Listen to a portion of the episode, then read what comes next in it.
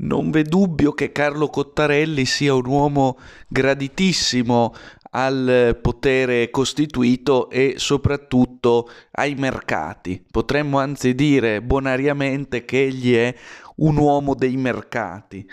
Ebbene, eh, non soltanto per le pratiche dell'austerità che egli sempre caldeggia, con ciò garantendosi l'eterna simpatia dei mercati e delle classi dominanti, ma anche eh, in generale con le politiche ultraliberiste che egli da sempre propone. I mercati hanno sempre ragione, anche quando hanno torto, e in sostanza si tratta di rispettare ossequiosamente i doveri che i mercati ci impongono.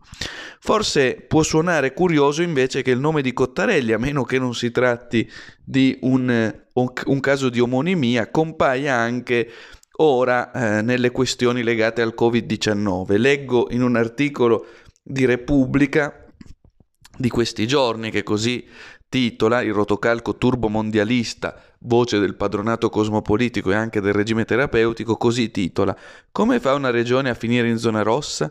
Ecco quali sono i 21 indicatori e come funzionano. Si vede poi eh, il nome degli autori dell'articolo e sono Giulio Gottardo, Stefano Oliveri e Carlo Cottarelli. E uno si domanda pacatamente, anche con un po' di stupore.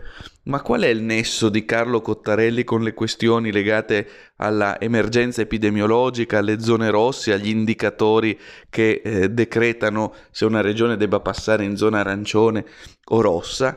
Ecco, domande lecite credo che ci rivelano come in sostanza Cottarelli piaccia sicuramente all'ordine costituito e sia presente ovunque, addirittura suggerisce ora su quali basi si debba passare da un'area all'altra. Sempre lui, insomma, l'uomo dei mercati che diventa anche l'uomo dell'emergenza e dell'austerità sanitaria in questo caso.